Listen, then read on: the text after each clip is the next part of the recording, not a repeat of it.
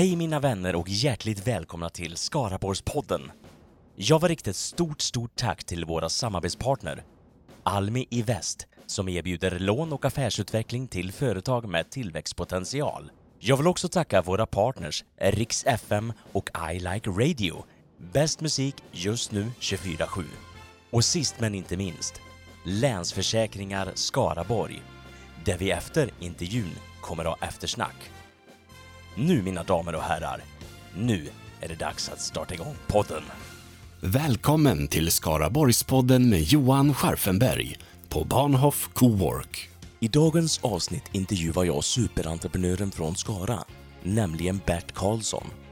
Lyssna på när han berättar om starten om Sommarland och hur han lyckades få upp Vikingarna på försäljningslistan samt hur han ett tag öppnade ett asylboende om dagen. Bert sysslar med allt ifrån artister till politik. Nu kommer det en spännande berättelse om Bert Willys Karlsson. Så vi säger välkommen Bert till Skaraborgspodden. Tack så mycket. Du, vi börjar alltid fråga våra eh, personer vi intervjuar eh, med en liten faktaruta. Ålder, hur gammal är du nu? 75 tyvärr. Tyvärr. Ja, det är ju jävla tragiskt. Men du fyllde precis 75 va? Ja, det är för jävligt. Och du bor? Jag bor i Skara. Mm. Eh, Skaraborg, eh, du känner att liksom du hör hemma här och...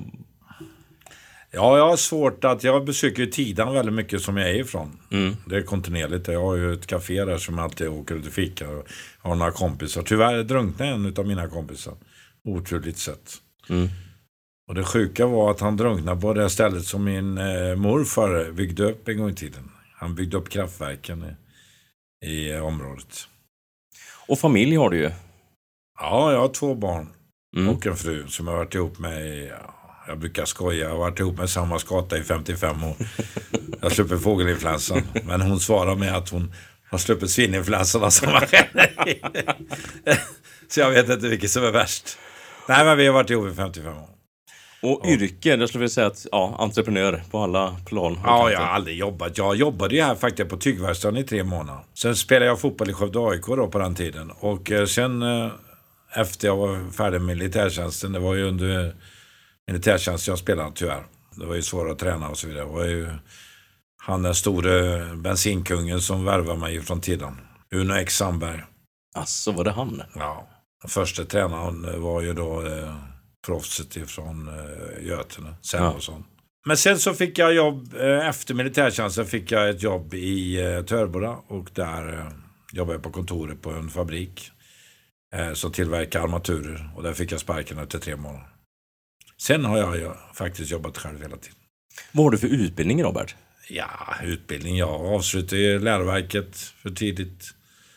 Eh, fortsatte till Helenaskolan. Sen gick jag ett år på någon handelsutbildning. Men den har jag inte haft så mycket nytta av på det sättet egentligen. Jag har livets utbildning. Ja, det förstår man ju. Ja, Många är intresserade av vad du tjänar i lön. ja jag har tagit ut eh, tills nu faktiskt. Då är det två miljoner kronor. Mm. Men eh, nu har jag gått ner i lön eh, för att, vad har jag? 600-700 000. Favoritpryl, har du någon sån? Ja, jag har ju spelat mycket tennis men nu har jag ju fått avbryta det för mina knän. Mm. Så det var tennisracket i så fall. Vad kör du för bil? Nu kör jag Volvo. Innan var det ju Saab men nu krockade jag med den och så fanns det inga reservdelar. Och så var jag tvungen att byta. Och vad läser du för böcker? Böcker. Mm. Bok menar du? Ja, bok. Jag har bara läst min egen. Nej, då, jag har läst några. Men inte många. Jag hinner aldrig. Tittar du på några program? På TV? Ja, tv tittar jag väldigt mycket. Mm. Dokumentärer framförallt. Andra världskriget har ju varit och huvudtaget den typen av dokumentärer älskar jag. Mm. Guldgrävarna från eh, Australien tycker jag är fantastiskt program. Mm. Eh, även Fiskarna i Australien också. Jättebra program. Sådana gillar jag.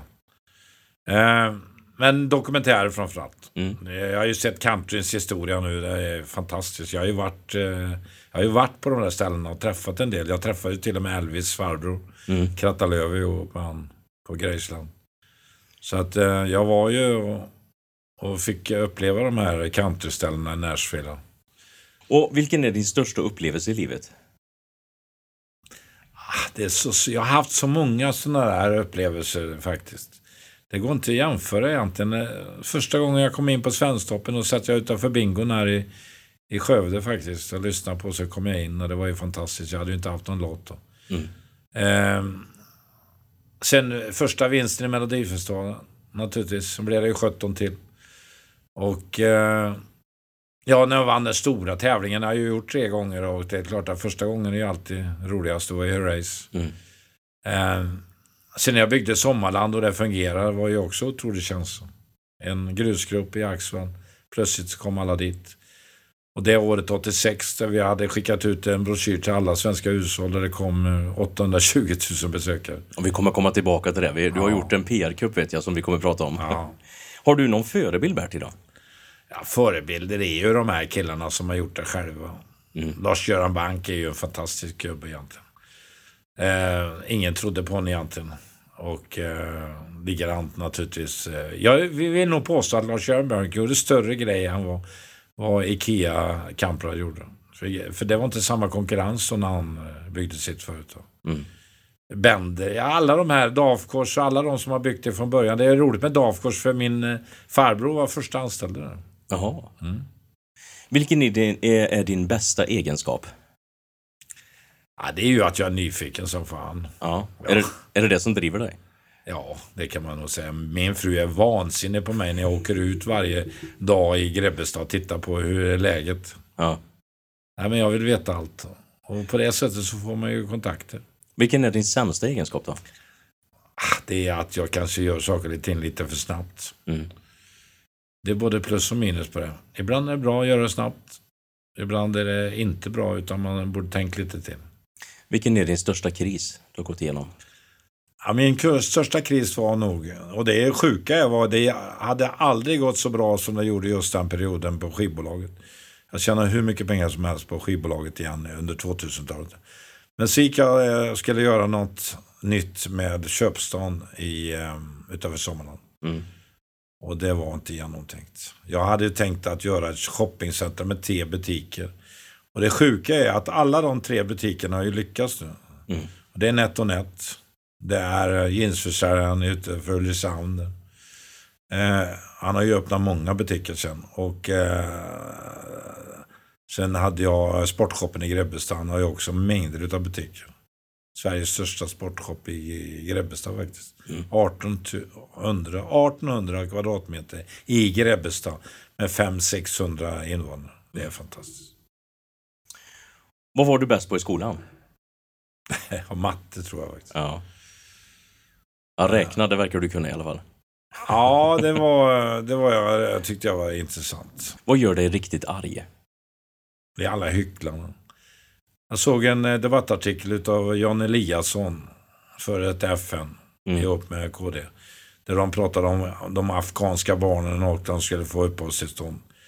De borde ta reda på hur de har skött dem innan istället. De har blivit kriminella. De, många av dem har blivit kriminella för alla har struntat i dem. När de mm. väl tog beslutet att de skulle vara kvar i Sverige ett tag till så struntade de i dem. Så det är inte klokt att äh, agera på det sättet, vårdslösa sätt. Och det, Eliasson till exempel var ju den som blundade för alla våldtäkter i Afrika. Den killen då som äh, anmälde detta, han blev ju äh, avskedad. Mm. Jag gjorde ett sommarprogram ihop med honom faktiskt. En duktig kille. Han kom i luven även i Sydamerika när han kom dit. För han ifrågasatte san sanningen också. Ja. De här höjdarna, de vill inte veta sanningen. De vill bara att det ska flytta på. Eliasson blundar för allt. Våldtäkter, allt. Och om jag ställer en fråga då, vid vilka tillfällen skulle, ljuger du? Nej, jag försöker hålla mig till sanning faktiskt. Jag, min kanal Bert Svärd har jag försökt att hålla mig till sanning. Mm. Om jag skulle missa någonting, då ändrar jag det, rättar till det. Mm. Inte ens en vit lögn? Nej, men vit lögn kan ju vara att man inte säger hela sanningen mm. också. Det är nog bra ibland faktiskt. I vissa lägen. Och när jag säger Skaraborg, vad är det första du tänker på då? jag mig själv. Många undrar hur jag kan vara så ödmjuk hela tiden. Men jag säger bara som det är. Jag har ju satt Skaraborg på kartan naturligtvis. Robert Gustafsson naturligtvis, som jag också jobbat med. Mm. Jag skapade ju dansbandet Rolands faktiskt ihop med och Min dotter håller fortfarande på att jobba med honom. Och häng kvar lite grann till så ska vi Bert berätta mer om hans liv och vad han har gått igenom.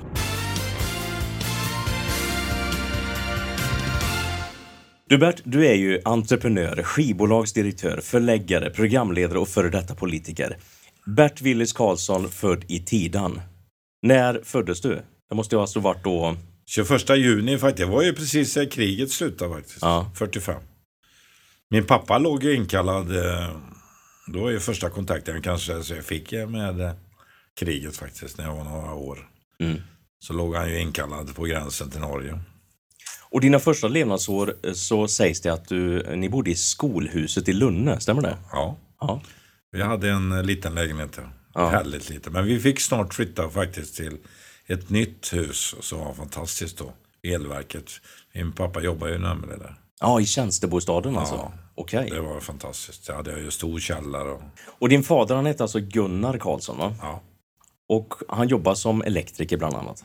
Ja, han var både lagerchef, elektriker och ansvarig för eh, kraftverket. Mm. Och din mamma heter Agnes Karlsson. Ja. Och vad jobbar hon som?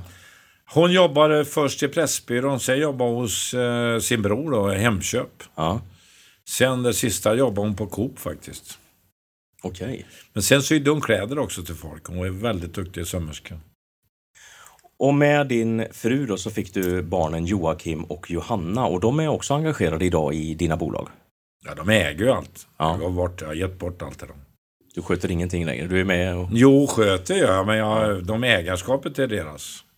Och du har ju gjort så himla mycket Bert och vi var inne lite på det. Men vad är, vad är det som driver dig att göra alla projekt? För mer att du är nyfiken, för det kan ju inte vara pengarna som driver dig. Nej, det är helt fel. Jag, drivs man utav pengar då är man illa ute. Ja. Det, det är det största felet man kan göra. Men är det mer än nyfikenhet som driver dig framåt? Ja, men jag är nyfiken på att göra grejerna. Jag tror på en grej och får en idé så vill jag genomföra det. Nu har jag väl kanske lugnat mig något för jag har sålt av en hel del. Mm. Jag sålde av matfabriken, kommer sälja av laxfabriken som jag har också i Lidköping. Eh, Och eh, flyktingförläggningarna då. Jag startade ju då så pass många flyktingförläggningar. Så det liksom kom branscher som hörde ihop. Mm. Till exempel mat och alla anläggningar. Det är därför jag startade matfabrik. Men du har också alltid velat vinna va? Du vill Ja, inte det komma måste sist? jag göra. Ja. Och är det någon som är emot mig så vill jag verkligen bevisa att han har fel. Och jag hörde tidigare en annan podd som du eh, var med i. Då hade du insomningstabletter för du tänker för mycket på nätterna. Det är sant. Nu varierar jag inte varje dag men, men jag får ta dem. Det är så faktiskt. Det är på nätterna. Jag var uppe i natt och letade efter Grebbestadbryggan som jag ritade åt dem och initierade för 12 år sedan Ja. ihop med Vägverket.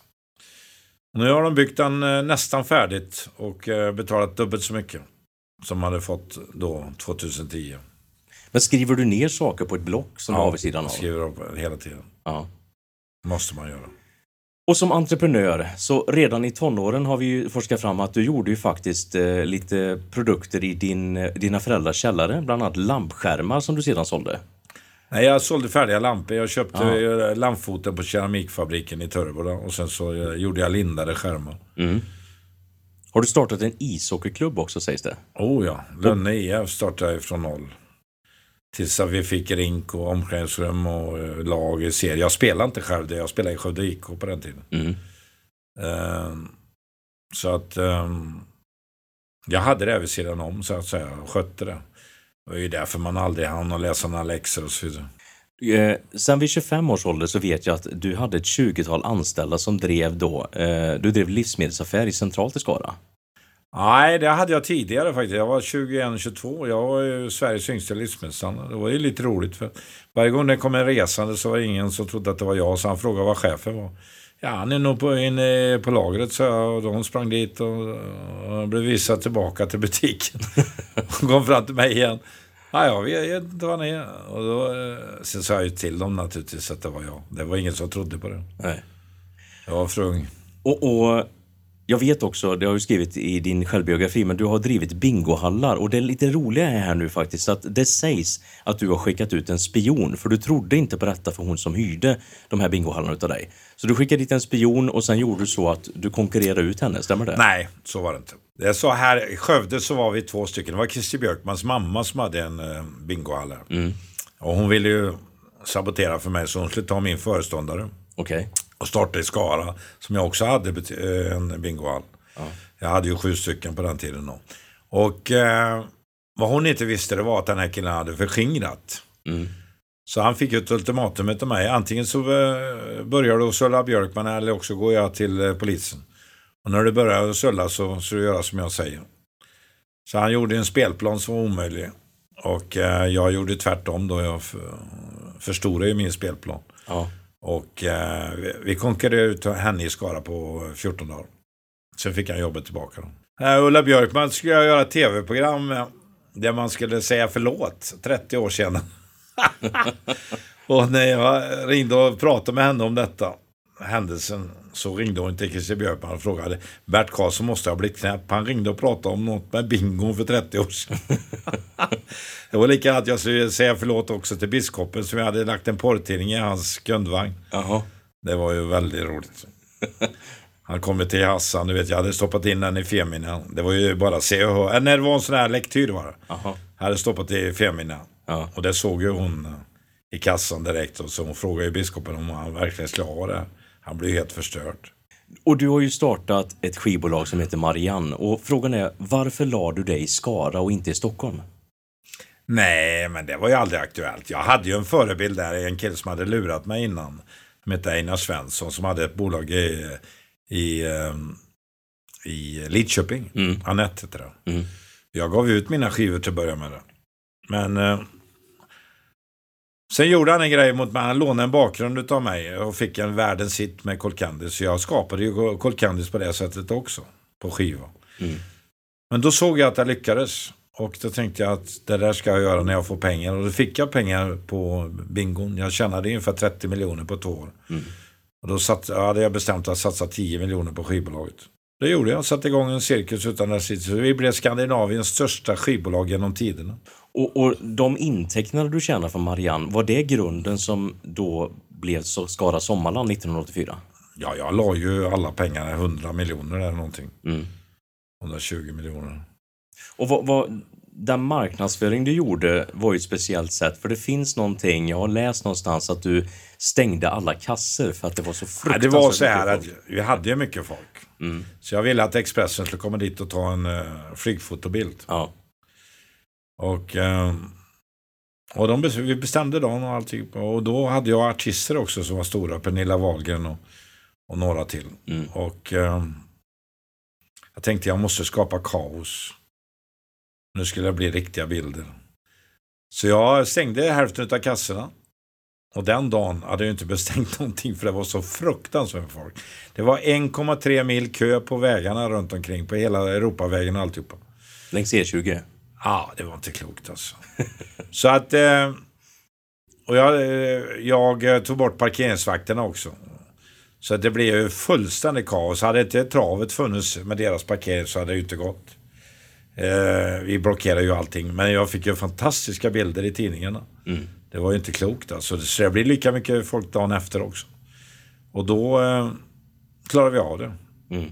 Men det är klart att det var ju en pyrrusseger för att folk hade ju inte roligt. 25 000 på Sommarland på den ytan, det var ju inte möjligt egentligen. Hur stort var det?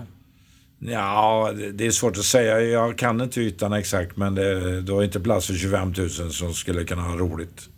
För det sägs ju enligt vad man har läst i media att Skara Sommarland var ju störst utav alla parkerna som öppnade runt om i Sverige och även i Norden. Ni var större än Danmark. ja. Jag var ju med och bildade även den norska stora parken där, Tusenfryd. Ja. Jag satt i styrelsen där och den kom ju inte upp med 300 000 så vi var ju uppe i 800 000. Vi fick ju till och med ett avtal med eh, fotbollsturneringen i Göteborg för de kom ihop sig med Liseberg. Så de bussade ju tusentals människor till oss. Så det är klart att man var störst då. Jag brukar jämföra mig med myggan som simmar eh, ryggsim i Göta kanal som ropar som hade ståfräs och ropar öppna portarna. Och, Och då är man stor i korken. men du har gjort så himla mycket, men framförallt Skara Sommarland var du tvungen att lämna ifrån dig. Kan du berätta vad hände 93? Nej, men det var ju politisk förföljelse från Centerpartiet. Mm. Bo Dockered eh, satt i banken, satt i Centers styrelse Mm. och ville bli partiledare för Centern. Han ville att jag skulle stötta Centerns idéer. Mm. Jag sa att jag kan inte stötta någon. Jag måste stötta de bra förslagen, inte något speciellt parti. Mm. Jag trodde inte då att han vågade utnyttja sin ställning som bankdirektör, så han satte ju åt mig det. Sen kom ju krisen där, så det var ju kris allmänt. Men han gjorde ju allt för att knäcka mig då. Men jag var lite smartare än han, så jag hyrde ut, eh, eller arrenderade ut Sommarland till mig själv. Ja, jag har jag läst. För arrendelagen står ju över någonting annat. Över ja. konkurslagen. Precis. Så att eh, när han kom och skulle hämta nycklarna så sa jag till honom att eh, det går inte. Vad då då? Nej, det är ju eh, arrendator på detta. Arrendator som bankdirektör? Ja, arrendatorn den nya. Det har vi aldrig hört talas om. Nej, det är möjligt, så men det får du ju reda på nu. Och han kommer inte gå med på detta. Och vem är arrendatorn då? Ja, det är jag. han var religiös den där bankdirektören. Men det var synd om han och vi var hantlangare Ja. åt eh, han Dockered. Och under tiden också det som hände så byggde du faktiskt upp ett köpcentrum. Sommarlands entré kallade även köpstaden och sen byggdes Fengworld. Det var ju G- 25 000 kvadratmeter, det var ju väldigt mycket på den tiden. Ja, min förebild var ju min kompis som hade byggt Ullared. Mm. Göran eh, jobbade jag med ifrån början där nere. Och hade han som eh, nära vän faktiskt. Och eh, jag tänkte att nu ska vi göra ett köpcenter som är både turistiskt och eh, låga priser. Vad, vad betyder det för Skaraborg tror du? Ja, hade de ju gjort rätt där, alla ställt upp på... Jag fick ju inte starta med livsmedel till exempel. Utan den livsmedelsbutiken hamnade ju i Lidköping istället som byggde upp deras köpcentra där. Helt och hållet. Hjärtberg tänker du på? Ja, Hjärtberg var inte den som eh, kom till mig. Det var Ica det, utan det var eh, konkurrent. eh, LL kallar de sig. Mm. Det blev Willys sen. Mm. Det var ju början till deras köpcenter där borta. Och det hade ju hamnat hos oss och då hade ju köpcentret varit kvar idag. För sen kom ju Ikea och var intresserade. Så att eh, hade inte politikerna jobbat emot så hade det eh, blivit helt annat. Och just det här att de stoppade mig på det gjorde ju att jag gick in i politiken. Mm. För det var ju alltså kommunpolitiker som stoppade det här, som vanligt. Och eh, de ville inte ha någon konkurrens till stan då. På sätt och vis kan man säga så här efteråt, hade de ju rätt. För det dödar ju stadskärnorna överhuvudtaget. Mm. Och det har det gjort överallt. Men utvecklingen gick ju inte att stoppa. Den började i USA och fortsatte i Europa sen. Kände du någonting när ditt gamla livsverk revs? Nej, det gjorde jag inte. Jag var, det var för mycket bekymmer då när krisen kom i Mm. början på 90-talet. Där räntorna var 500 procent. Mm. Det var ju omöjligt att klara det egentligen. För till exempel campingen gick ju jättebra och den eh, fick jag ju också sälja av. Fast den var ju jättelönsam. Mm. Men eh, jag var nöjd i alla fall med det. Ja, jag kom ifrån det. De fick lösa ut mig. Eh, alldeles för lite pengar egentligen kan man säga så här efteråt. Mm. Men eh, då tyckte jag det var bra. Sen hade jag ju behållit skivbolaget hela tiden. Ja, och vi ska gå tillbaka till Marianne Grammofon lite. För Marianne var ju också en succé utan dess like. Landets bästa låtskrivare hade du med. Eh, Lasse Holm bland annat då. Ja, men jag hade många du vet, i början. Men Lasse Holm och Torgny var de jag anställde för att jag skulle få ett Björn och Benny-team. Ja. Och från 78 till 2005 så tävlade cirka 120 låtar från ditt skivbolag och 14 av dessa fortsatte att representera Sverige och Eurovision. Ja, och sen har Norge också två stycken. Jag, när jag sålde bolaget sen så hade vi ytterligare succé. Loreen och eh, han, eh, Måns. Du har själv sagt i en intervju att du inte är så musikalisk men tydligen har du någonting som du känner igen. Du kan det här med låtar. Vad är det som gör succéerna? Jag har en kombination av att jag kan bedöma människor. Jag, när jag gjorde Fame Factory då, som var förlagan till Idol, Mm. så eh, tittade jag ju på pe- personernas personligheter först istället. Mm. Sen lyssnade jag på om de kunde sjunga. Mm. Eh, utan personlighet så kommer det ingenstans. Och det är viktigare.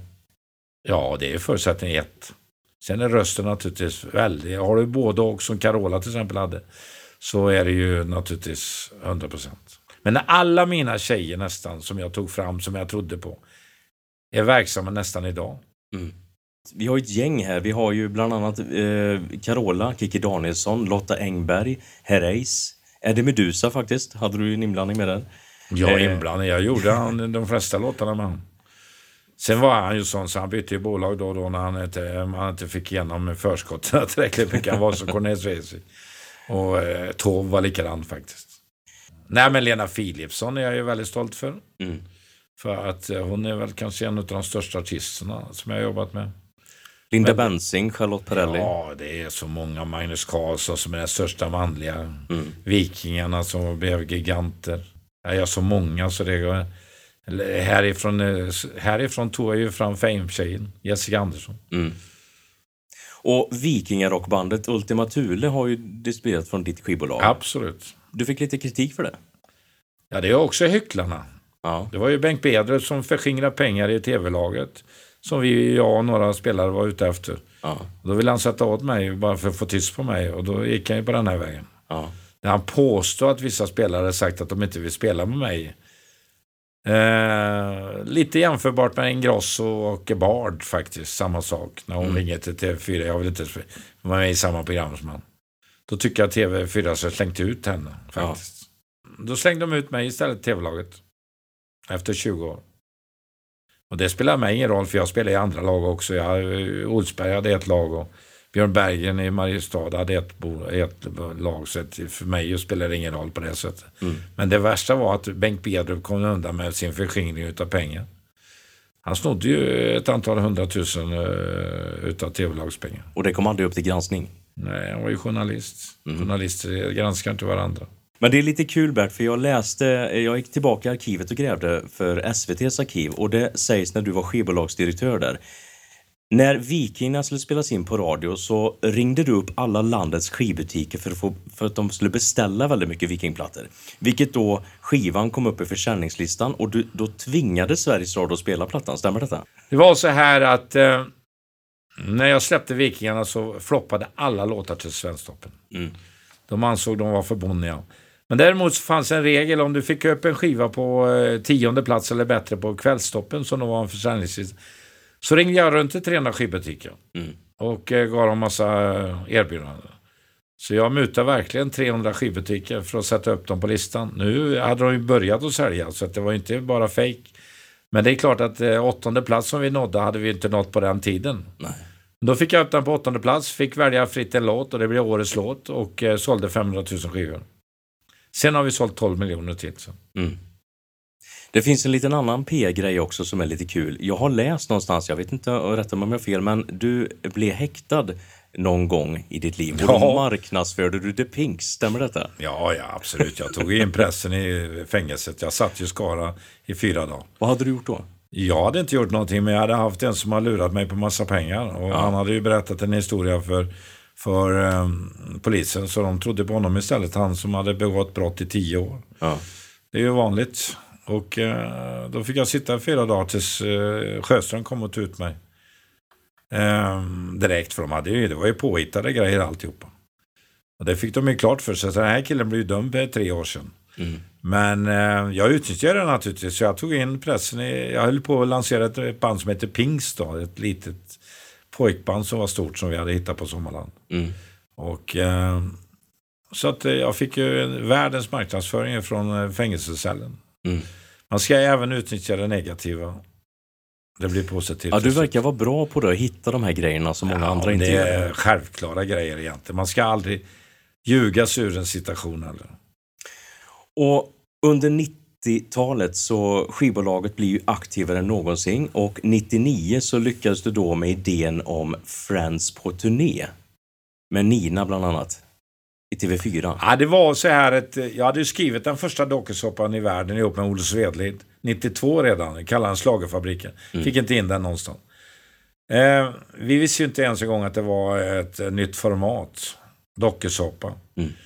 Men sen kom ju en tjej och köpte Robinson 95 och sände det i Sverige. Det var ju diskussion om det programmet också. För det var en som tog livet av sig precis efter det hade börjat sändas. Men det hade inte ett skit med programmet att göra. Men det, det ville ju pressen få det till. Så de skulle lägga ner en satsning de hade gjort på 50 miljoner. Men Sam Nilsson på SVT sa att vi kör. Eh, I samband med det så hade jag ju kontakt med en kille som hade jobbat på SVT tidigare. Han blev eh, chef på TV4. Mm. Janne eh, och Scherman. Och eh, han visste ju om den här eh, idén jag hade. För jag hade presenterat det för väldigt många. Mm. Men alla har sagt nej. Slagerfabriken hette det då. Så att han sa att nej, jag vill inte göra Slagerfabriken, men jag vill göra en variant utav det här. Du skapar ett dansband i någon, eh, på någon eh, fel ställe i Sverige. Mm. Så vi valde Lundsbrunn, en laggård. Och eh, började där och repetera. Och eh, vi misslyckades med det uppdraget vi hade att vinna Melodifestivalen. Vi kom bara tvåa. Eh, men året efter så gick vi och vann. Och det var ju Gesson bland annat som skrev den låten och Setson. Mm. Så det var ju en av våra största låtar någonsin. Lyssna till ditt hjärta. Du hade ju ett tv-program också som heter Fame Factory. Fame Factory kom sen som del av det här första konceptet. Och Mm. Det ville inte TV4 ha för det var för dyrt. Mm. Så TV3 tog det och satsade. Så vi sände från Skara tre och ett halvt år. Vi hade 50 som jobbade med programmet som kom ner i bussar, bytte av varandra. Och här är det återigen i Skara och Skaraborg. Mm, det verkar en stor koppling till dig liksom. Ja, vi var ju både i Skara och vi var i Skövde här på Olssons åkeri. Mm. Hade, eh, ja, vi hade flera ställen i Skara faktiskt. Eller i Skövde. Vi var tre gånger i, två gånger i Skövde Mm. och en gång i Skara. Där vi sände finalerna. Men det här bevisar ju på att alla bolag behöver inte ligga i Stockholm. Man kan göra mycket härifrån. Nej, det är ju idiotiskt alltså. Det är de stora grejerna har ju inte kommit ifrån Stockholm. Nej. Inte ens Spotify. Va, va, hur var övergången med digitaliseringen jämfört med när man sålde skivor? och det? Har det gynnat skivförsäljningen eller har det snarare sänkt? Eller vad tänker du? Nej, det var nödvändigt. för Alltså, du tog bort så många led. Du tog bort butiker, grossister, försäljare som var ute och sålde där. Marknadsföring, du eh, behövde inte ta fram dyra konvolut. Och, ja, det är så mycket du har tjänat in på det. Då behöver, inte, eh, behöver man inte ha den marginalen egentligen. Så jag tror att idag är ju... Jag vet ju hur mycket de tjänar på min gamla katalog. Där Eddie Meduza ligger i topp faktiskt. Mm. Drar in någon miljon varje år. Eh, nej, det är ju fantastisk media. Jag har ju själv gett ut flera. Jag gav ut en singel nu, Bert Willys Boys. Förra singel, eh, första singeln, eh, Hoppa Holle, gick ju faktiskt två miljoner. Andra singeln, Veva upp grammofonen, har gått nästan två miljoner också. Ja, det var faktiskt min nästa fråga. En kul så jag hittar plöj. Inga släppt en låt nu som vevar upp grammofonen. Ja. Det är någon Avicii-style på det här. Ja. Är det du som ligger bakom den? här? Jajamän, det är min. Hur, många, hur många spelningar har den fått? Två miljoner är nedladdad, Okej. streamad. Den har gått, upp, gått om Hoppa Holle, men nu har han släppt en ny, eh, Fontjan Korv. Jag har gjort det ihop med Lena Paulsson som sjunger då, om problemet att inte få korv. Jaha. Och den här gamla, annars hoppar jag i älven. Ja, fast jag har gjort en ny text med Gert Längstrand. Jaha. Men jag kommer med snart ytterligare en ny med, ihop med Digilot- Digilito. Okej. Det handlar om, vi bor på landet. Bröderna det- Djup var det som gjorde den från början? Ja, det är en, nej, det är en italiensk låt egentligen, men Bröderna Hjort gjorde den känd i Sverige. Men nu har jag gjort om texten. Jag behåller Vi bor på landet, men rappen är, handlar om misären på landsbygden. Och det rappar det- Dilot. Och alla ni som lyssnar nu, häng kvar för nu ska vi ställa frågor till Bert om han när han var med i politiken. Häng kvar. Tack till vår samarbetspartner Argus Utbildning och jobbförmedling. Argus är en av Sveriges största privata arbetsförmedlingar med 25 år i branschen och täcker hela Skaraborg. Har ni rekryteringsbehov så är Argus ditt självklara val. Och du, det är kostnadsfritt.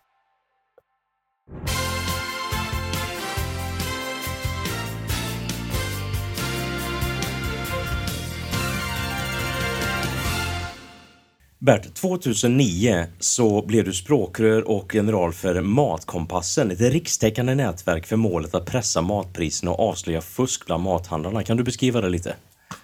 Nej, men det är ju så här konstigt. Om du tittar på prisundersökningar så ligger alltid Kooperativa förbundet med deras butiker överst. Mm. Och eh, de går med förlust. Och ICA är billigast och går med vinst. Mm. Det måste vara något som är väldigt fel. Det visar bara att kooperativ inte fungerar. Utan det privata initiativet är det som gäller. Mm.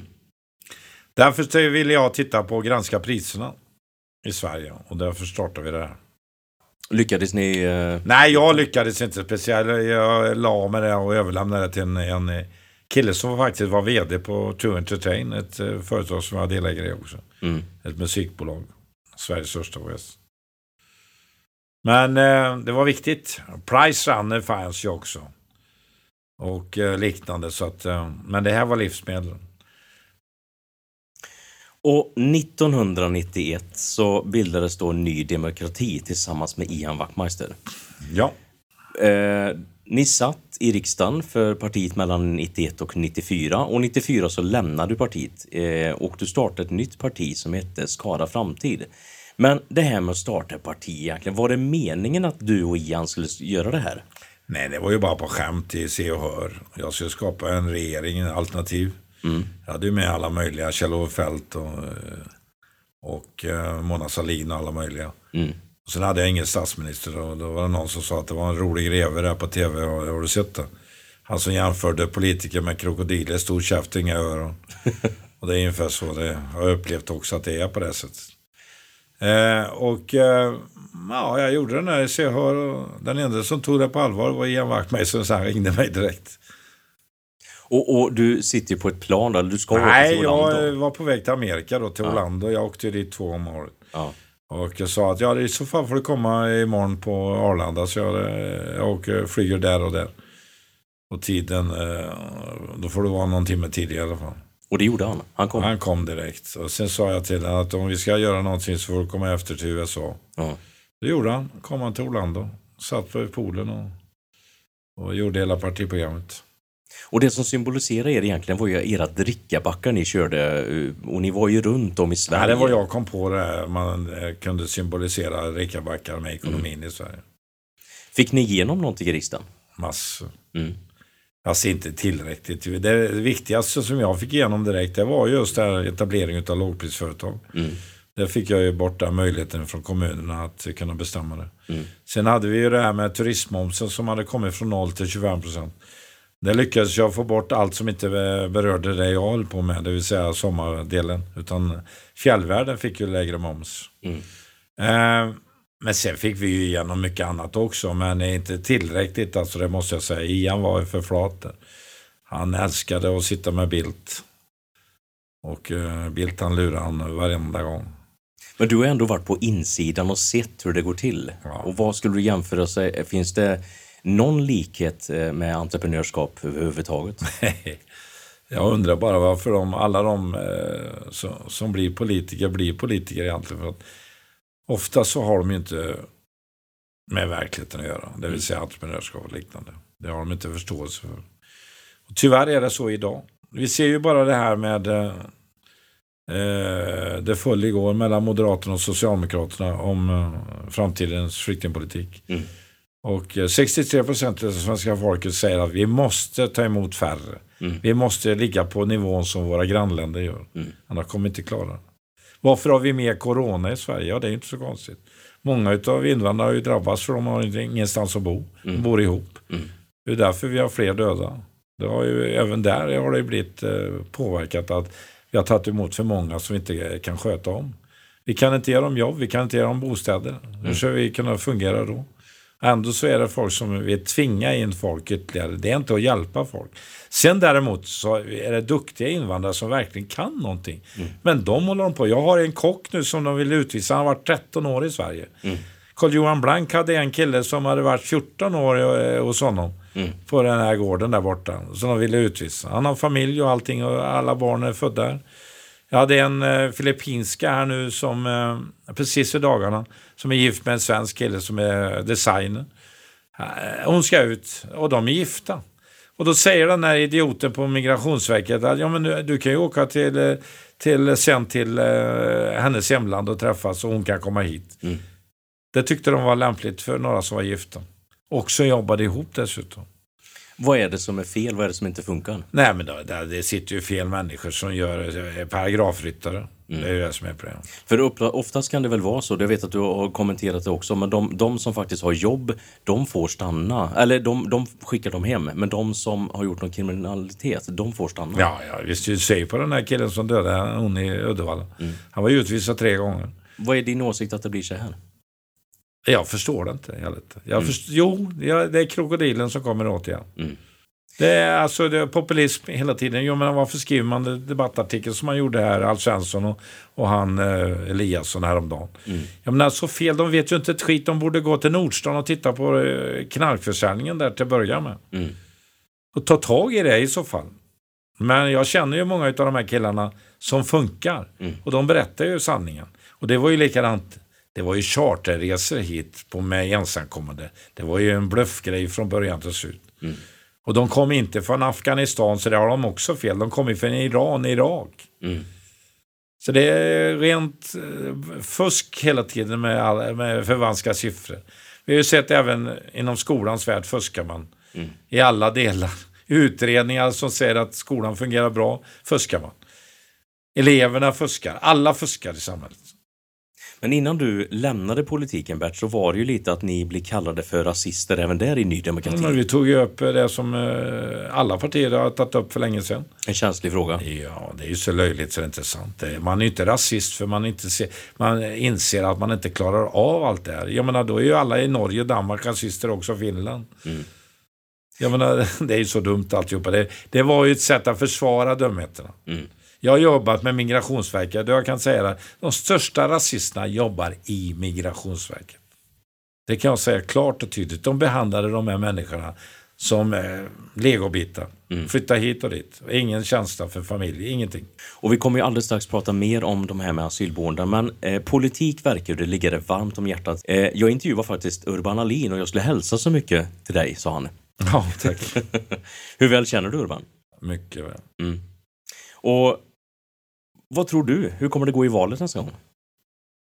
Ja, nu när de inte kommer överens här nu så tror jag att eh, Sverigedemokraterna kommer öka det igen. Mm. Folk kommer inse att det här går inte. Kommunerna går ju på knäna överallt. Det är ju fruktansvärt i kommunerna och kriminaliteten ökar, bränder ökar, bilbränder ökar. Mm. Brott ökar överhuvudtaget. Och det sjuka är att samhället inte berättar vem begår brotten. Och du är väldigt aktiv i din Youtube-kanal Berts Värld där du diskuterar mycket om politiska frågor. Du skymmer inga medel direkt utan du säger vad du tycker och tänker, det kommer ju fram.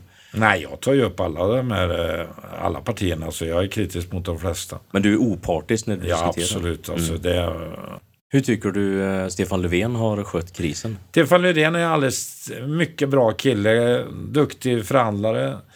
Att kunna makt till varje pris. Mm. Och det har han nog blivit tillsagd. Mm. Men De han... säljer sig totalt alltså. Som parti representerar Socialdemokraterna förstår jag inte att han får vara kvar en enda dag. Men nu är det inte han som ligger bakom.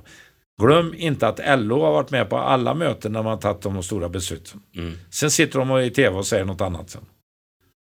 De eh, kritiserar och de eh, tar, tar upp de besluten de själva har varit med om. Alltså. Det här med värnskatten till exempel. Hur kan man en socialdemokratisk regering göra på det sättet? Ja. I dessa tider. Att det skulle bort är en annan sak, men inte nu. Men tycker du han har skött coronakrisen bra? Att inte stänga ner Sverige Nej, det är ju katastrof. Ja. Men eh, han har ju lyssnat för mycket på... Det fanns ju en kille som kunde det här ifrån början, Björn Olsen. Mm. Men eh, det var ju ingen som ville lyssna på honom. Och de till och med motarbetat honom och hans kompisar. Mm. När han har kommit med fel signaler. Men hela världen kan ju inte ha fel. Jag säger att vi kommer aldrig komma ikapp eh, Norge med... Norge eh, har ju ingen dödlighet längre. Hur har corona drabbat dig och din familj och ditt, dina företag? Nej, det har inte drabbat så mycket ändå egentligen faktiskt. Campingen och Ullebo fungerar ändå faktiskt. Mm. Men eh, man blir ju förbannad att de eh, delar ut massa allmosor till företag som går riktigt bra tack vare detta. Mm. Till exempel arbetsgivaravgifterna till alla. Mm. Till alla företag som går fantastiskt bra. Hur kan man göra sådana? eh, Det är bara för att de inte klarar av att eh, göra eh, riktiga eh, koll hur fungerar samhället. Jag menar, här delar man ut allmosor till vissa företag som inte behöver det och andra behöver det verkligen mer. Mm. Mer stöd. Till exempel de stängde ner nu Gröna Lund, Liseberg och så vidare. Det är självklart att de måste ha ersättning. Mm. Det är ju inte klokt alltså att göra de förutsättningarna. Att samtidigt låta andra vara öppet. Halmstad äventyrsland är öppet. Eh, djurparker är öppna. Mm. Sommarlandet i Leksand är öppet men inte Skara sommarland. Mm. Ah, det är så sjukt det här, hela hanteringen är så dåligt skött. Och jag menar det, jag propagerat, jag är sur på KD att de inte kör hårt nu med att lägga ner eh, regionerna, landstingen. Mm. Landstinget är bara till för överblivna politiker som inte kom plats, kommer, eh, kommit in i riksdagen. Då får de en landstingsplats och kan få massa löner. Mm. Norge la ner regionerna och satsade på sjukvården istället. Mm. Idag har man 21 olika regioner som inte sköter någonting. Vi såg ju det här på inköp till exempel. Mm. Och sen sitter Linde i tv, i tysk tv och pratar om att det är privata intressen som har förstört mycket av det här. Det är ju precis fel. Attendo var den som slog, slog larm först, chefen där, men det var ingen som lyssnade. Om äldreboendena, det, att det var risk för dem. De eh, köpte in utanför eh, landstinget eh, mot regelverket och räddade många ställen på det sättet. Ansiktsmask har jag sagt ifrån början. Det ska du ha. Nu börjar man komma på flygplatserna. USA sa nej, kommer att införa det också. Mm. Hur fan man kan undvika det här med eh, ansiktsmask, det är ofattbart. Du Bert, du är väldigt engagerad i boendefrågan och du har ju ett företag då som du heter Rullebo där det är eh, lösningar på bostadsproblem förhoppningsvis. Hur har det gått i den frågan? Ja, nu börjar jag på röra på sig ordentligt. Och det Mm. här 30 kvadrat var ju jätteviktigt att få det beslutet. Friggebo Mm. var för litet. Men 30 kvadrat är okej. Här skulle det varit kanske 5 kvadrat till. Mm. Det är ett rum extra alltså. Men stöter du på problem att det, är det bygglov på de här grejerna? Ja, bygglovet är det som har förstört hela Sveriges eh, bostadspolitik. Alltså hur man kan hålla på med det, alltså det är alla dessa överklaganden som sker på jävelstyg många gånger. Det är ofattbart att de inte förstår att de måste förändra de här regelverken. By, dessutom fördyrar de allting med 25-30 procent. Det är ju därför vi har så dyra lägenheter så ingen kan bo där om du inte har socialbidrag. Jag hörde med en invandrare han hade så hög hyra så han skulle aldrig kunna flytta ifrån sin lägenhet eh, för att klara det. För han var tvungen att leva på bidrag. För hade han börjat jobba så hade han förlorat.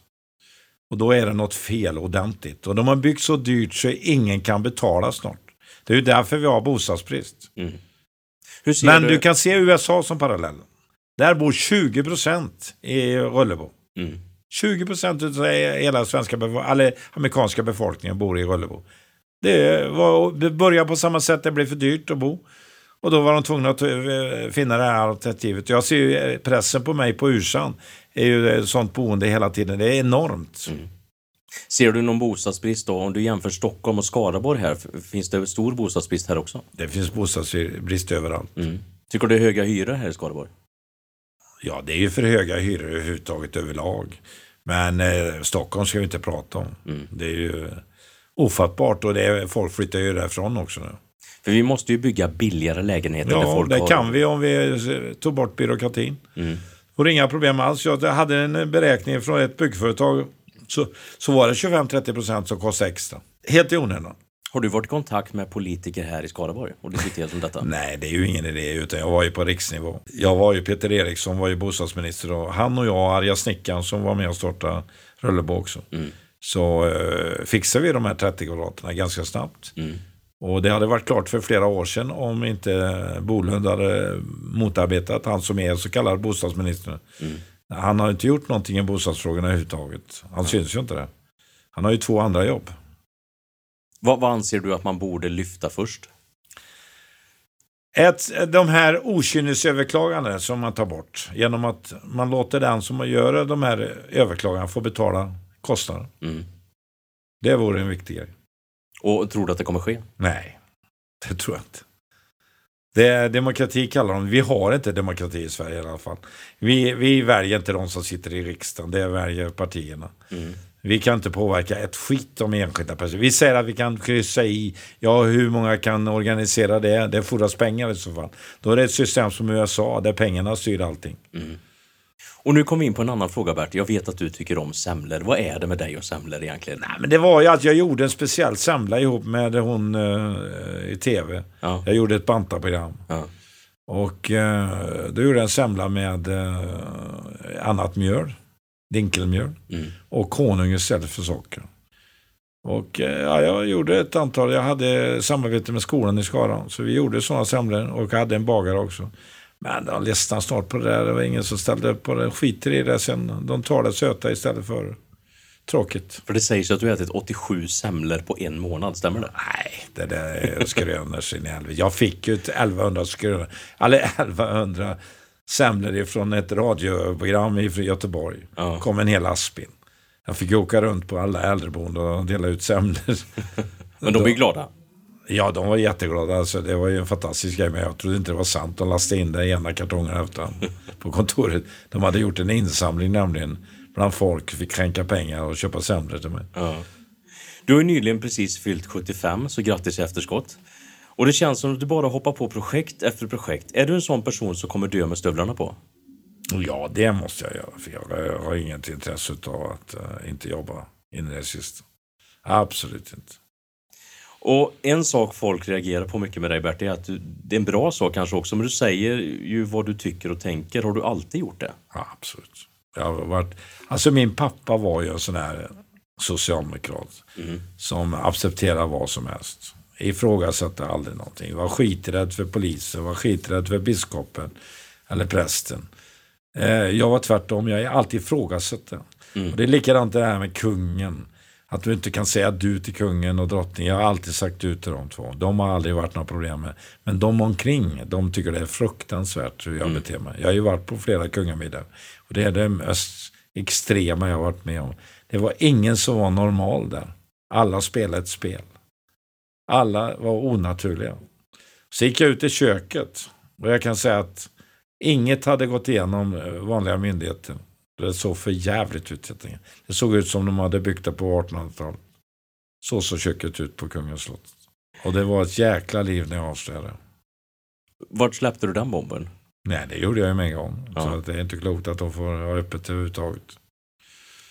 Det var ju inte populärt. Det är inte populärt med sanningen förstår du. Du ser ju alla visselblåsare. En han sitter i, i England. Ja. En annan sitter i, i Ryssland. Och det är så. Det är en annan eh, blivit inburad på eh, avslöja massa eh, hemskheter som händer i kriget och så vidare. Inget får avslöjas. Det finns ju många exempel Bert, där du har blivit intervjuad, bland annat av en journalist som frågar ut om din migrationsboende. Men hon kunde ju tydligen inte räkna och du blir riktigt, riktigt arg. Ja, det är ju den största idioten jag känner, den, som dessutom har fått pris, Neureit. Eller heter hon tror jag. Och ja, det var ju hon som tyckte att det var fruktansvärt dåligt eh, av Jenny att svimma i en, i en direktsändning. Med Olof Palme det ja. Hans, ja. ja. Och, eh, men hur hon har kunnat få pris, alltså, det är helt ofattbart. För hon kom ner till mig och skulle göra ett reportage. Och hon lyssnade inte på vad jag sa. Nej, hon trodde väl att eh, du fick mer pengar eh, och hon kunde inte räkna. Nej, hon kunde inte räkna överhuvudtaget. Ja. Hon har inte kommit tillbaka nu. Det kostar mig 50 miljoner att lägga ner de här anläggningarna. Mm. Det har varit fruktansvärt ut. Jag kan göra så många andra. Kursa alltihopa efteråt. Mm. Tagit pengarna i ett annat bolag. Men det gjorde du inte? Nej, jag la ner dem på ett riktigt sätt. Mm. Men eh, nu är de inte intresserade. Nej, nej, nej. Det var bara då när jag tjänade pengar. Det är klart jag tjänar pengar på 100 miljarder. Eller en miljard i omsättning. Det är ju mm. självklart. Mm. Men vinsten är ju något helt annat. Ja, vi hade ju 10 procent ungefär. Vi tjänade 122 miljoner ungefär det året. Mm. Men det berodde ju också på en annan sak. Att vi gjorde delar utav som vi normalt sett köpte, det vill säga maten. Mm. Jag gjorde 22, 23 000 mat om dagen då ett tag. Och du, du ägde en kebabfabrik också eller? Ja, det var den som jag hade, eh, matfabriken i Lidköping. Mm. Nu har det blivit, jag har sålt den till grönsakshuset här faktiskt. I, här som driver, gör en del vegetarisk kebab. Men jag hade ju den här killen som var svensk mästare, sms i tv på kockar. Eh, en iranier som är fruktansvärt duktig. Han gör mycket tv-reklam just nu. Skulle du själv kunna bli vegetarian? Nej, nej, fy fan vad äckligt.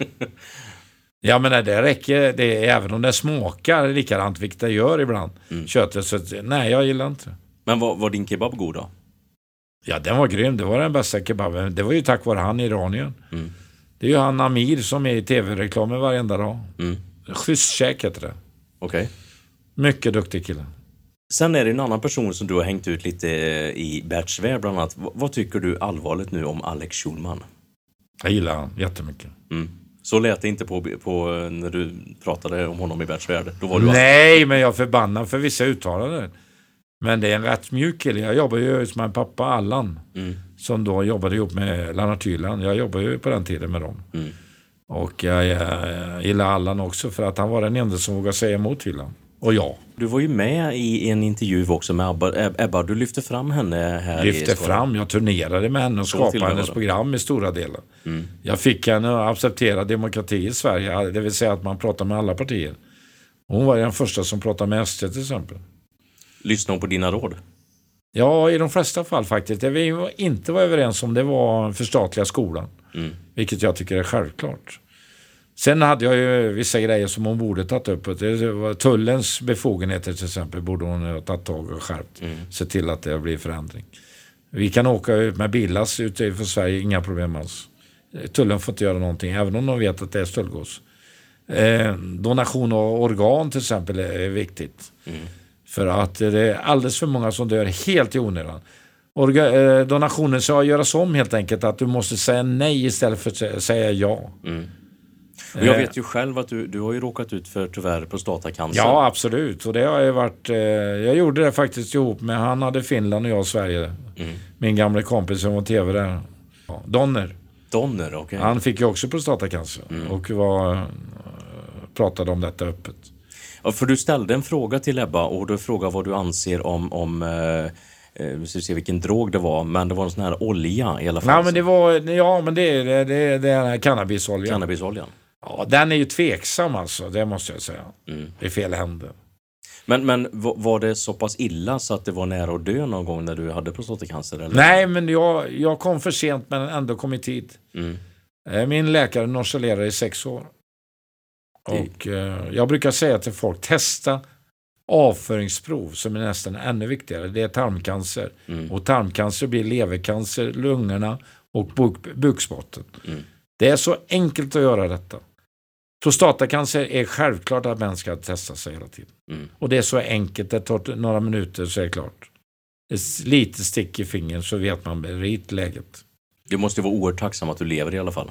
Ja, det var ju inte klokt. Jag, det var precis när jag spelade in slutet på Fame Factory. Mm. Jag fick frågan vad jag skulle göra i framtiden. Det var ingen eh, lätt fråga. Hur var det att få beskedet Bert?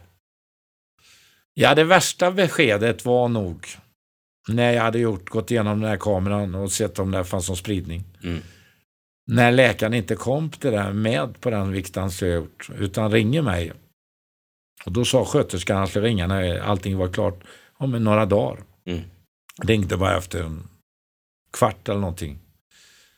Och eh, med, ville meddela. Och de sekunderna där, för då var jag säker på att det var negativt beslut han kom med. Mm. Att vi skulle in och operera akut eller någonting sånt. Och då säger han till mig att jag ville ringa till dig bara för att du var orolig. Du hade ingen spridning överhuvudtaget. Det är spridningen utav eh, cancer som är det allvarliga. Mm. Och jag jobbade med Lill-Babs 80-årskalas då, när hon fick reda på. Först var det hjärtat. Mm. Och då, det, det var ju okej, alltså det hade hon klarat lätt. Men sen fick hon ju reda på att hon hade spridd cancer i hela kroppen. Tack vare det här att hon inte hade testat avföringsprov. Jag var uppe hos henne bara en ja, fyra, fem månader innan. Mm. Då var hon helt frisk. Sprang i, i, i bergen där borta. Vi var och tittade på en cykelbana där. I Järvsö. Ni var Och- goda vänner du och va? Ja, ja, vi pratades vid varje vecka nästan. Mm. Eh, jag plockar svamp till henne och så vidare. Hon hon är, det finns tre Lill-Babs i Sverige. Det är Lotta Engberg. Och det är eh, den lilla tjejen ifrån, eh, härifrån. Töreboda. Elisa. Mm. Är det du som ligger bakom hennes succé? också? Nej, jag gjorde aldrig henne för jag hade ju sålt mitt bolag. Men mamma var ju på mig som sjutton för att jag skulle få in henne på Warner då, som jag jobbade för. Mm. Men jag tänkte danstjej, dansband, nej det går inte. Så att eh, jag avstod där faktiskt. Utan det var min, eh, en kompis till mig som tog hand om henne. Mm. Och det, det gick ju inte speciellt bra för dansbandet. För det var ju inte lätt att driva dansband. Det gick ju inte bra för någon tjej som drev dansband egentligen. Mm. Tyvärr var det killarna som vann det i det här läget. Mm. Eh, av någon konstig anledning faktiskt. Inget tjejband som har blivit riktigt stort. Utan det är bara killar. Har du behov av omväxling Bert? I ditt liv? Jaha, för sjutton. Det måste vara hela tiden. Men vad är, vad är din största passion i livet? Det är att titta på nya grejer och titta, imponeras av folk som har gjort saker och ting. Ta reda på hur gjorde de? Mm. Jag är så jävla nyfiken så det är inte sant. Känner du att du lever här och nu? Absolut. Jag gör bara det som är roligt idag. Nu måste jag ju vara försiktig också med coronan. Mm. För min fru framförallt, för hon har ju en släng av eh, det här. Cool. Cool, ja. Mm. Fast hon knappt har rökat. Men föräldrarna rökade. Och vad gillar du att göra när du inte jobbar? För du jobbar kanske jämt, men har du någon hobby? jag plockade svamp. Jag var ute. Faktiskt fick mina 10 liter häromdagen. Kan du avslöja något eh, ställe? Nej, men det är ju Grebbestad som jag plockar på idag. Sen Mm. förut hade jag ju en skara. Vad är bra ledarskap för dig? Ja, bra ledarskap är att man lyssnar på eh, de man ska leda. Det Mm. tror jag är viktigast. Man är du bra inte- på att lyssna på människor? Jag försöker, men sen är jag upprörd också när de inte gör som man säger. Och då säger jag det direkt tyvärr. Ibland så kan det missuppfattas. Mm. Men de som har jobbat med mig, mina tre på kontoret har jobbat i 100 år hos mig. Mm. Det är rätt fantastiskt. Tre tjejer har jobbat i 100 år. Och de jobbar fortfarande med dig? Ja, alla tre. Och då måste du vara en bra arbetsgivare? Ja, det är nog både plus och minus, men vi kan ha en hög dialog emellanåt. Sen hade jag en bra tjej, jag gjorde, byggde skivbolaget med Camilla Bjäring. Mm. Och hon är ju Stockholm nummer två på Warner idag. Mm. Och eh, vi sålde ju bolaget dit, hon var delägare i bolaget, Mm. Marianne. Och eh, hon är grym faktiskt. Hon har lärt mig mycket faktiskt. Eh, att inte kanske göra saker och ting för snabbt, utan tänka efter lite. Vad är nästa steg i livet för dig Bert? Har du något sånt mål? Nej, nästa är att göra Ursand helt outstanding. Vi är på god väg. Vi är ett av de mest framgångsrika, inte ekonomiskt än så länge, för vi har investerat till 100 miljoner på kort tid. Mm. Men eh, besöksmässigt sett fantastiskt.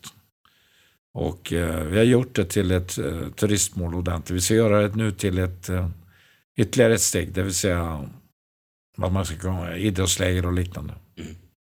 Finns det någonting du kan berätta mer om dig som vi inte vet? Ja, det finns med, massor.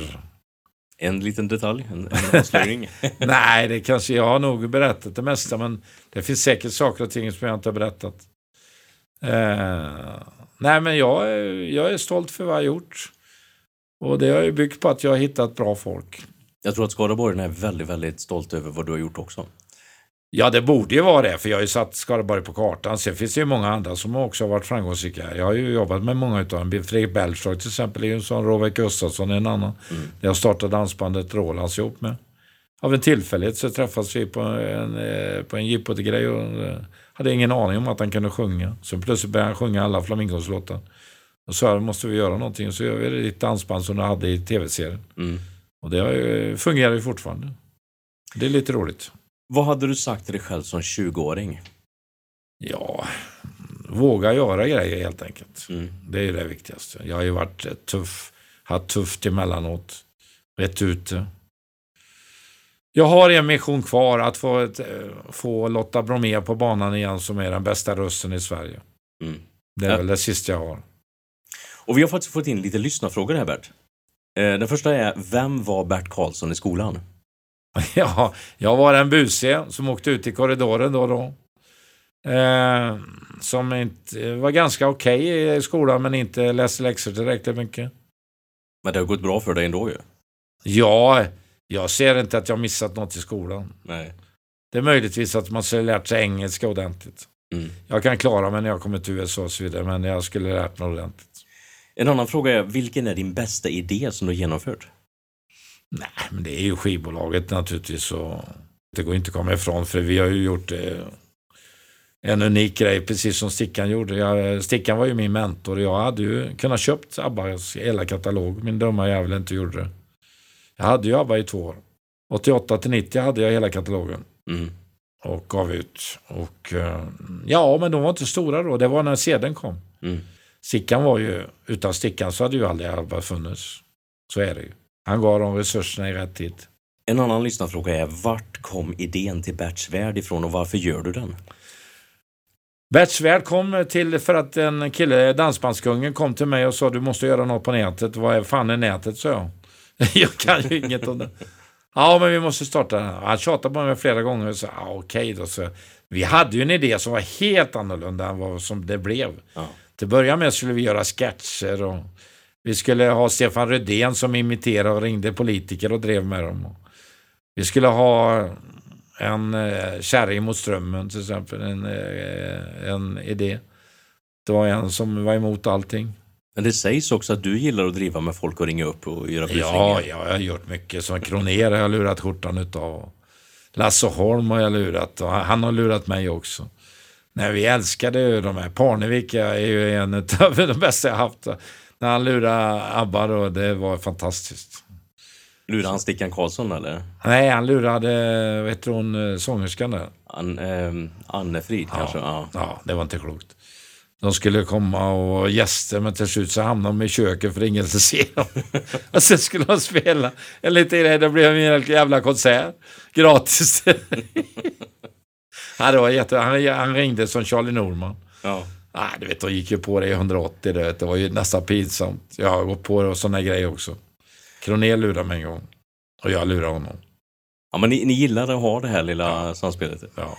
Du, vi har också fått in en, en lyssnarfråga som säger, kan inte Bert dra en fräckis? ja, jag kan många fräckisar.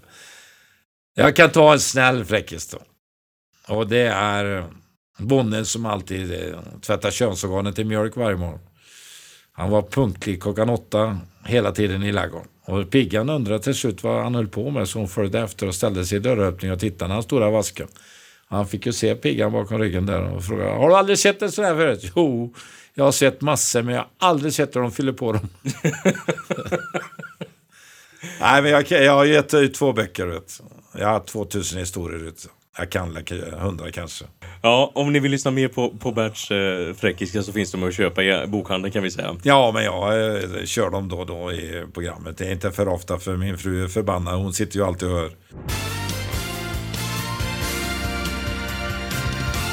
Tre avslutningsfrågor Bert. Om du får välja ut en plats i Skaraborg och bygga ett hus, vart är det och varför? Och då pratar vi inte Skara. Ja, det är ju nog eh, Kållandsö tror jag. Mm. Det tror jag. Lidköping där. Ja. Vilken annan skaraborgare skulle du vilja lyssna på i podden och varför? Ja, det är många faktiskt som... eh, som eh, nu gick ju en bort där. Kristina Lugn hade varit intressant. Mm. Hur långt program du hade fått gjort då? Jag brukar säga det att i Stockholm behövde hon ha, eh, från att gå över övergångsstället så måste man göra om intervallerna för henne för att hon var så jävla långsam.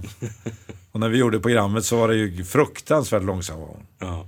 Gjorde någonting som hette Oförutsett. Det var ju bland de första programmen som gjordes i den genren. ja. Och det var roligt. Vad vill du rekommendera i Skaraborg och varför? Nej, jag tycker vi har fantastiska företagare, många. Eh, vi kan bara nämna eh, Blank naturligtvis, alltså gu- gubben Blank som startade det här och sonen som har förvaltat det på ett fantastiskt sätt. Eh, Wenders på samma sätt, också pappan startade och sonen har förvaltat det. Och eh, samma sak faktiskt med Dafkots. Mm. Fast det är ytterligare ett steg emellan. Magnus är ju tredje generationen. Mm. Eh, fantastisk kille. Så att, eh, men det finns fler. Det är många företagare. Jag menar, ta bara eh, Falköping. Mm. Där borta med eh, kontorsdelen. Kinnarp, ja. Ja, det är också grymt alltså. Det är Jo. så många bra företag. Och Falbygdens ost är också en fantastisk... Ett litet företag som eh, är naturligtvis omsättningsmässigt sett inte är någon, men som gör fantastiska grejer. Erikssons chark. Mm. Det är grymma grejer det här alltså. Jag har till och med gjort en, eh, en marknadsföring på de här företagen på min camping. Mm. För att tala om hur mycket, hur många duktiga det finns här och vilken kvalitet man har. Mm. Ja, vi har ju fruktansvärt många entreprenörer Ja, det är grymt. Och det är likadant grönsakshuset som bygger upp en hel kedja nu. Mm. Bra gjort. Mm. Fast han har fått motgångar nu med alla kunder som har problem Mm. med corona. Stort, stort tack för att du ville vara med i Skaraborgspodden Bert och ha det här. Ja, tack så mycket. Eftersnack med Länsförsäkringar Skaraborg. Välkommen hit David Seiving från Länsförsäkringar Skaraborg. Eh, vi har lyssnat på poddavsnittet då med Bert Karlsson. Vad tyckte du om avsnittet? Jag tror att alla i Sverige har en eh, åsikt om Bert. Han är ju en person som väcker många känslor, men min, min stora takeaway är alltså vilket fantastiskt mångfacetterat entreprenörskap. Han har ju varit inne i så otroligt många branscher, så många idéer och, och sån genomförandekraft. Jag, jag är imponerad. Han berättar ju i podden att han har ju verkligen satt Skaraborg på kartan och han har ju verkligen en stor kärlek till Skaraborg precis som ni har. Ja, men så är det ju. Det sägs ibland att skaraborgaren skryter inte, han säger bara som det är. och det, det vågar ju Bert, Bert sig på, verkligen. Och ni ligger ju väldigt nära era kunder och ni skapar ju personliga kundrelationer. Kan du berätta mer om det? För oss är det ju väldigt viktigt det här med att vi är, vi är på plats här i Skaraborg. Det är inte ett, ett avlägset callcenter man, man pratar med när man ska ha kontakt med Länsförsäkringar. Utan vi finns här och jag tror att det också gör skillnad i kundrelationerna för vi kommer att mötas i, i kön på ICA. Vi, vi måste se till att vi jobbar med förtroende och, och hantera det varsamt. Eh, för vi kommer leva tillsammans med varandra under, under lång tid. Mm. Och jag tror också att det gör skillnad att faktiskt känna till den här platsen. Som har du vält eh, lastbilen utanför Tidan, ja men då kanske vi kan hänga med på vilken korsning det är som det har hänt i. Mm. Att, att vi faktiskt finns nära kunderna på riktigt. Bert lyfter ju upp boendefrågan i avsnittet och hur kan ni hjälpa personer i den frågan? En persons hem är ju väldigt mycket hjärtat i, i familjen. Boendet är ju väldigt centralt för oss alla. Det är där vi, vi tillbringar mest tid. Eh, och för oss rent affärsmässigt så är vi med både genom fastighetsmedling när det gäller att köpa eller sälja en bostad men förstås även till att finansiera eller försäkra. Eh, och det handlar ju väldigt mycket om att ja, men hur kan vi hjälpa till att, att göra det tryggt för dig Johan i ditt boende. Mm. Att du vet att skulle olyckan vara framme så, så står du inte hela risken själv utan vi kan vara med och hjälpa till. Det är många ting man har hemma och mycket saker som, som ligger mig kärt om hjärtat och det finns en lösning egentligen för alla typer av behov skulle jag säga. Ja men så är det ju så är det verkligen. Sen försöker vi ju tänka, alltså det bästa för dig är ju en skada som inte inträffar. Hur kan vi vara med och, eh, och ge råd för att undvika det? Precis som att det är bäst för dig så är det förstås bäst för oss och i och med att vi ägs av våra kunder så är det bäst för alla, det som inte händer. Så att vi jobbar ju mycket med att ja, men kanske ge råd kring hur kan du minska risken för att det ska uppstå en vattenskada eller att det ska uppstå en brand i ditt hem. Mm.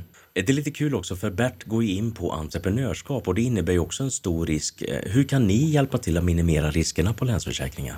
Ja, men försäkring handlar ju mycket om att, om att ta bort risk. För de här uppenbara sakerna som att det brinner eller, eh, eller så. Men, men även det som kanske ligger lite, lite längre bort i, i tanken. Säg att du som företagare har gjort någonting som orsakar skada för din kund genom Mm. att inte du har fullgjort dina åtaganden. Ja, men då kan försäkringen vara med och ta bort en del av den juridiska risken där om du skulle hamna i en rättsprocess till exempel. Mm. Men sen försöker vi också tänka på företagaren som person. Det handlar ju dels om att skydda sakerna men, men du är ju ändå viktigast för företaget. Du som driver. Och då kan det vara allting ifrån att se till att du får ett bra skydd om din hälsa skulle svikta till att se till att, att ge dig god hjälp kring hur du kan tänka kring men vad händer sen efter. Mm. Att du, att du jobbar med ett sparande till exempel. Så att vi, vi vill ju vara en partner som finns med genom hela företagandet. David, Bert är ju mest stolt över Marianne Grammofon. Och vad tar du med dig från det han berättade i podden om just det ämnet? Ja, det är imponerande när man tittar på hur många artister som han faktiskt har varit med och, och byggt upp. Jag håller på en del med musik på, på egen hand på fritiden och, och jag vet ju det att det räcker inte att ha en bra låt och en bra produktion för att det ska ta sig ut. Det är sån otrolig konkurrens. Men det Bert gör så genialiskt det är ju att han bygger ett team där man både har som bra låtskrivande, man har bra artister med en stark personlighet och sen är han ju ett PR-geni av Guds nåde. Mm. Alltså alla de här, eh, han berättar ju flera exempel i podden, men alla de här tillfällena när han verkligen lyckas skapa publicitet för, för en person för att bygga, bygga ett varumärke. Mm. Och jag tror att där kan man också ta med sig en lärdom ifrån, ifrån det in till andra verksamheter. Att ja, men det gäller att inte bara vara bra med sin produkt, att ha en god kvalitet, utan du måste också ha en, en god service och du måste ha en bra kommunikativ idé för hur du ska ta ut det du gör på marknaden. Eh, Och det här har han visat gång på gång att han är otroligt skicklig på. Ja, han hittar ju vägar som andra inte gör när han vill eh, marknadsföra någonting. Han tänker eh, ett steg längre och han gör det så bra som du nämner också. Ja, Helt fantastiskt. annorlunda idéer och ja, men, han hade ju exemplet här med Vikingarna att han orkar ringa runt i 300 skivbutiker och, och sälja in det här att ja, men det krävs både en god idé och sen så genomförande kraft och det tror jag till, till mans att vi kan ta med oss där att ja, men låt inte stanna vid den här goda idén utan Och när han, Agera. sitter, när han sitter häktad i fängelset och marknadsför pojkbandet The Pinks eh, som fick en enorm genomslagskraft från fängelset. Det är helt otroligt. ja, det är briljant. Ja. Han, han har ju idéer som, som kanske många inte har, eh, men han vågar också göra det. Och han har ju verkligen satt Skaraborg på kartan tack vare Marianne Grammofon. Och som han också nämnde i podden var ju att han tar ju gamla låtar, skriver om dem och släpper nyversionen. Som den här nu som släpps, eh, Veva upp grammofonen. Han gjorde någon Avicii-style på detta och den har fått hur många eh, spelningar som helst. Ja, men det kan man väl också överföra till företagande generellt. Att ja, men alla idéer måste inte heller vara helt unika och briljanta på det sättet, utan ja, men, hitta en annan idé och så putsa upp den. Mm. Det, det finns ju många sådana företag som, som har lyckats väldigt, väldigt bra. Mm. Och han berättar ju om alla stora företag som finns runt om i Skaraborg som både Falköping, Skövde, Gullspång, Tidaholm, Skara. Um, han, han, lyfter ju alla att de har gjort det riktigt, riktigt bra. Mm. Tack David för att du kom hit eh, från Länsförsäkringar och reflekterade över avsnittet med Bert. Tack så mycket. Där hörde vi eftersnack med Länsförsäkringar och Bert Karlsson i en fantastisk intervju. Jag vill också passa på att tacka våra sidekicks Elsie Consulting och DJ Henke Productions. Missa inte nästa avsnitt som släpps redan i augusti. Glöm inte att följa oss på sociala medier för att se och lyssna på extra material. Du kan också besöka oss på www.skaraborgspodden.se. Tack för att du lyssnar på Skaraborgspodden. Vi hörs snart igen.